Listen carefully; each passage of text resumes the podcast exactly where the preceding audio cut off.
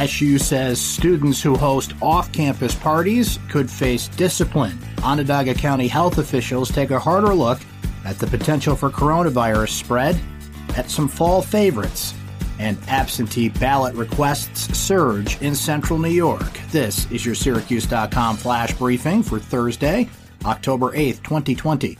I'm Brent Axe. Syracuse University students who host off campus parties could face disciplinary action SU announced that any student listed as a leaseholder or occupant of an off campus property where a party is held that violates social gathering rules will be immediately referred to the school's Office of Student Rights and Responsibilities for review and appropriate action. That office handles cases involving violations of SU's Code of Student Conduct. The announcement came as SU sees a surge in cases linked to an off campus party last weekend on Walnut Avenue. Syracuse has reported 36 new positive coronavirus cases among students in the last two days. The school has said as many as 45 cases have been linked to off campus gatherings.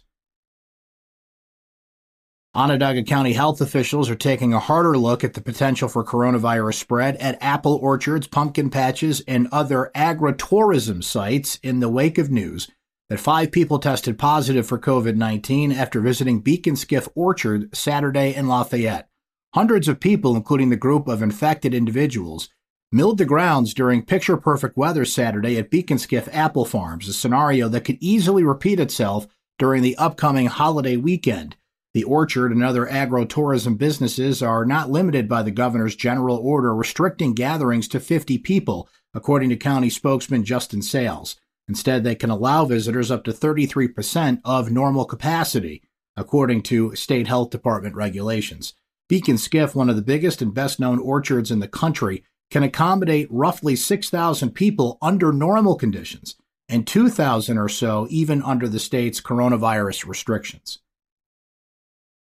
More than 50,000 voters, about 20% of the expected turnout, have requested absentee ballots in Onondaga County a month before Election Day, according to election officials.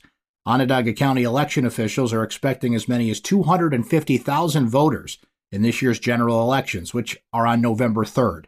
But a record breaking number of people are expected to vote using an absentee ballot because of fears about the coronavirus. And those ballots are being requested and returned earlier than usual amid worries about an overwhelmed U.S. Postal Service as of today, the county has processed 50,810 applications for absentee ballots. More than 49,000 of those have been mailed.